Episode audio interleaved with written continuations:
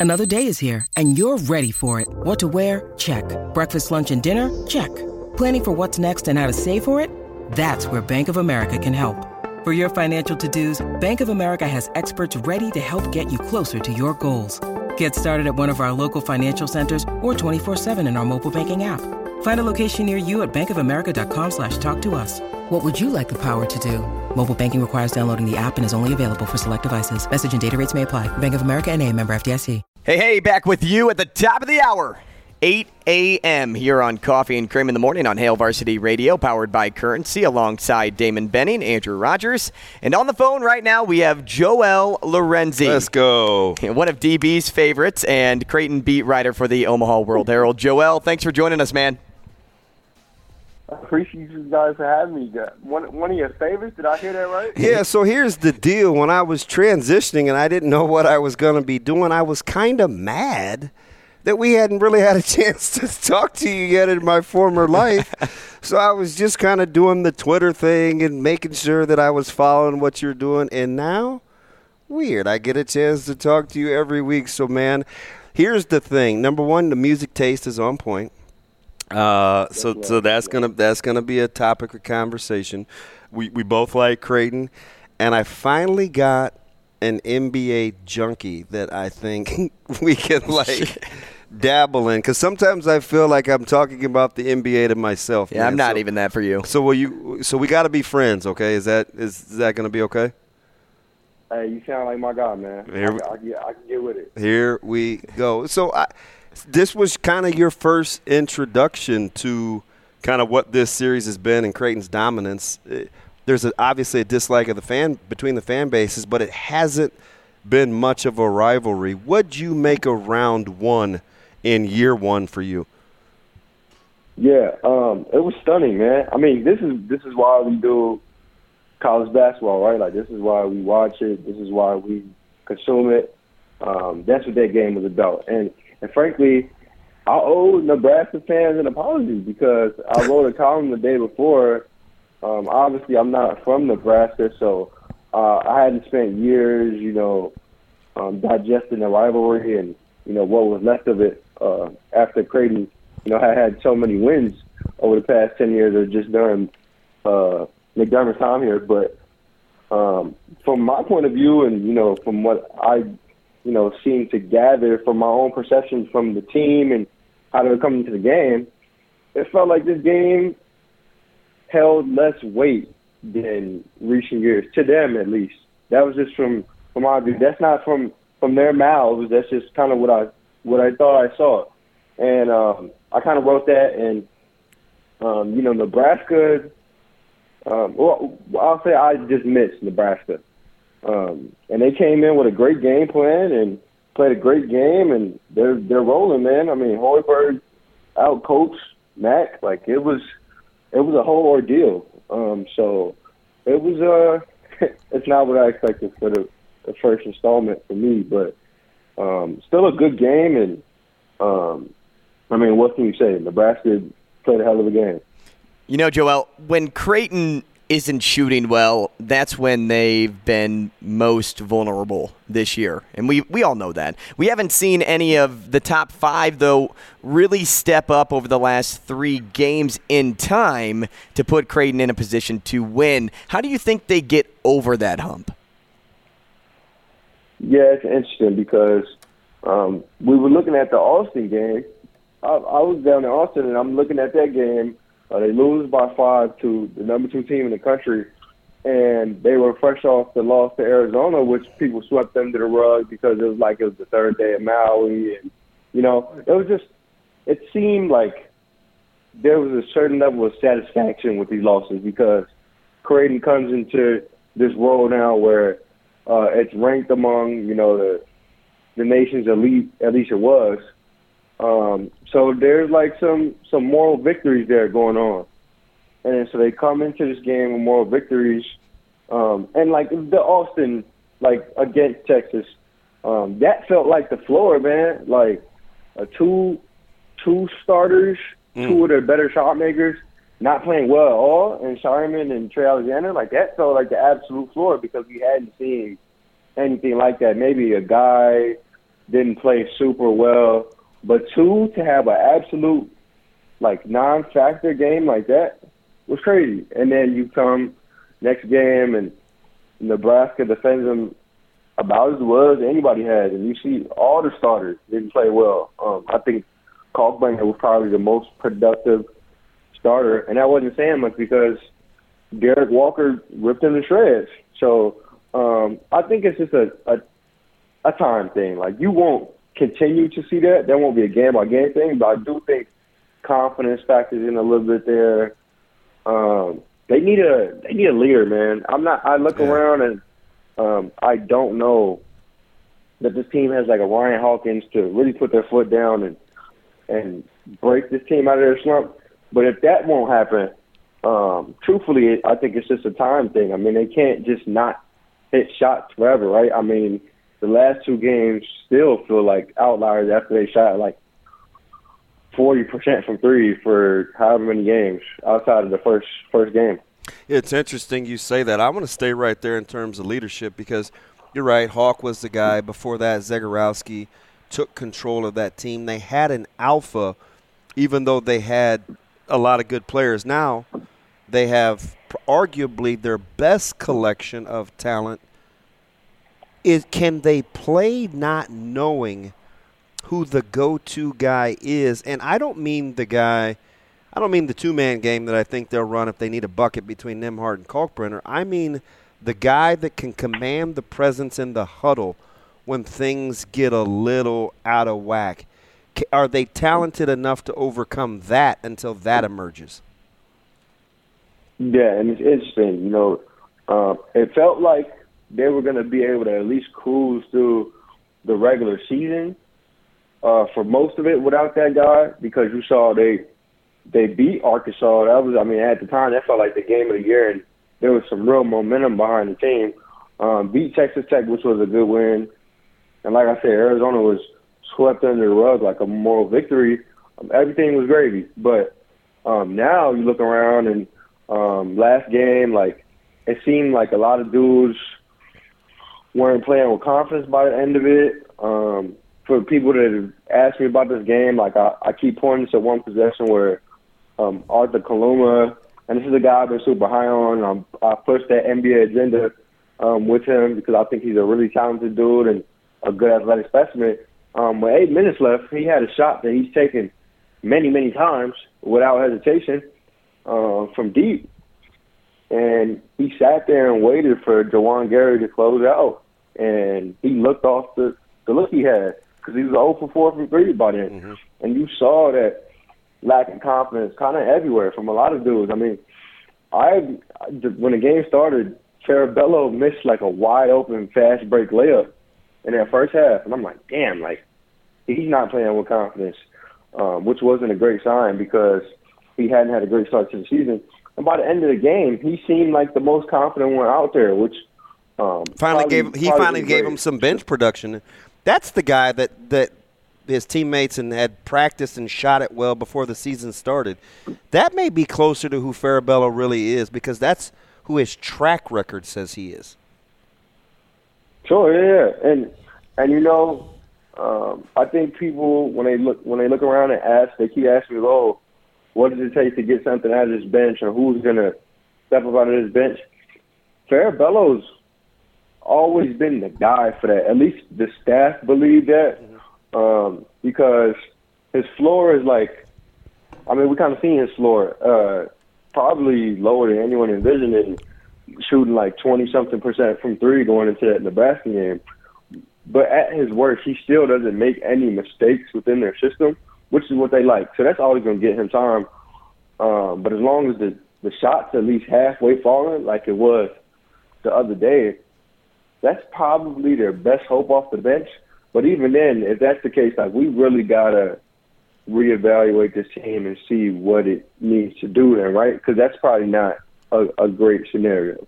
On the phone, Joel Lorenzi, Creighton beat writer for the Omaha World Herald. You can give him a follow at JX Lorenzi. Joel, the Blue Jays have a week off to practice before heading to Vegas this weekend to take on BYU and Arizona State. BYU a five and four team. Arizona State pretty good, eight and one, and they do have a top twenty-five win this year. This seems like a get right series for Creighton. Would you agree? Yeah, definitely. Um, I thought the Nebraska game um, was going to be a bounce back game for them. I thought really they wanted to come in and um, you know after losing two ranked games, really show like okay we're not too far off the way, um, and it didn't happen that way. So these these two games in, in Vegas are mandatory, and I think they're good in the sense that Mac had a a good quote at the end of that game. Um, he said that you know after coming off those those ranked games he said ranked teams are kind of in the same boat in the sense that they both they got something to prove, you know, that kind of deal. Um, but when you play a good or decent team that you're expected to beat, that's a different dynamic and one they hadn't seen yet. And they probably overlooked Nebraska. Um, so uh, Arizona State and BYU, those are two similar games, I think in that fashion. Um, to Although they're going to have to find something to do with George. He can go get buckets for BYU. Yeah, yeah. And those are two games they can still lose, especially in the shape they're in. Um, but they're two games I think they should still be expected to win. And so they're just going to have to handle the dynamic. Uh, you know, they are the hunted now. And so um, teams will play them that way. And they can't go 10 for 40 from three every game. So, yeah. At what point? So, so this is two things: globally, college basketball. Because I'm looking at, you know, obviously Sasser's return to Houston changes their offensive prowess. They don't have to to clutch and grab; they can score. Texas doesn't wow you, but they do have great athleticism. Virginia, yeah, it's Virginia, right? They're not going to outscore you. Do we believe in Purdue? When you look at the top of college basketball at what point do you say, okay, yeah, these teams are who their record says they are, but I'm still not quite all in? Kind of like I was going to ask you about Creighton shooting the basketball. At some point, it is who you are, but it is still a little early if you want to change your mind. Take college basketball first. Yeah, um, well, I will say every at least three of the four teams you name are like top five defenses in the country, um, and that's been the difference to me for Creighton, and it probably could have, um, well, would have won them the game the other day had Kalkbrenner their anchor looked how people project him to look. Um, Derrick Walker ripped him to shreds, man, and um, that's that's the foundation of their defense and um, you've you've seen like as talented as their starting five has been, um, the defense that that brought them so far last year and had people encouraged has been a drop off. So and I think that's been consistent among the the nation's top teams, and that's not changing. That's what Houston's known for. That's what Virginia's known for. Um, so and, and and that's what Texas and Chris Beard are are known for at this point. And so I think those things you can expect to stay the same. I I, I think Houston's the best team in the country. So yeah, see, um, they can get buckets now, right? Like yeah, and they got a guy. Like everybody needs a guy when the shot clock is compromised. And Kelvin Sampson has been there. Like wash, rinse, repeat. They're there when kind of the dust settles down the stretch. Yeah, and for my money, I mean that's I argue that's the best coach in college basketball. I love everything about Houston and and what they got going on. And um, so, in terms of like early season, what to believe, Purdue shocked me, sure, but they also do what they have what looks like maybe the most dominant player in college basketball right now. So I think uh, you'll continue to see teams shift. I think uh, Gonzaga had an interesting start that pushed them Their schedule. kind of far, and, and, and every team has dropped a couple games that you thought probably wouldn't. Um, so I would say until about mid January, that is when I'll start to settle into rankings. But I, I have no complaints with how they look right now. I mean, UConn, it looks like the Big East runs to UConn, and they look scary, man. And, and I'm keeping an eye on Marquette too. But I, I like UConn because of their depth. Uh, and, and they're back. They're athletic, man. They know how to get stops too. Like, I'm with you on UConn. Let me let me go back to okay. So how many games in are we before we think this is who a team is? In your opinion, will Creighton be a basketball team that will be able to shoot the basketball from behind the arc? Um, well, I'll say this. I think we already know their identity, um, but I don't think we'll see their final form until probably uh, probably March. That's just how this team works. I mean, uh, you saw that uh, last year, so I think that'll take some time. Um, but you, you did bring up a good point with with depth for UConn. I think Creighton's probably looking over there like, damn, like we wish we had. Because I think Clingan, when they went to Portland, won MVP of that tournament. Yeah. And that's a freshman backup big man. Like, that, what a luxury that is, right? Yep, like, yep, um, yep. I know Creighton's looking at that like, damn, like we we went to Arkansas, we played Arkansas and got zero points out of our bench. Like that's there's a disparity there. As talented as their five is, like there's a disparity. And so um, I do think you can kind of envision the floor already, but I I don't think you'll see the ceiling probably until March. But the the, the ceiling and the floor seems so. It seems like there's such a vast gap between those right now. Yeah. It's funny you bring up depth though, because it seemed like early on this season, a lot of people were saying that Yeah. this this Creighton team, they're as deep as it gets. They go nine deep, but now we're having this conversation just a week, week and a half later, and saying, well, they're they're getting no bench points.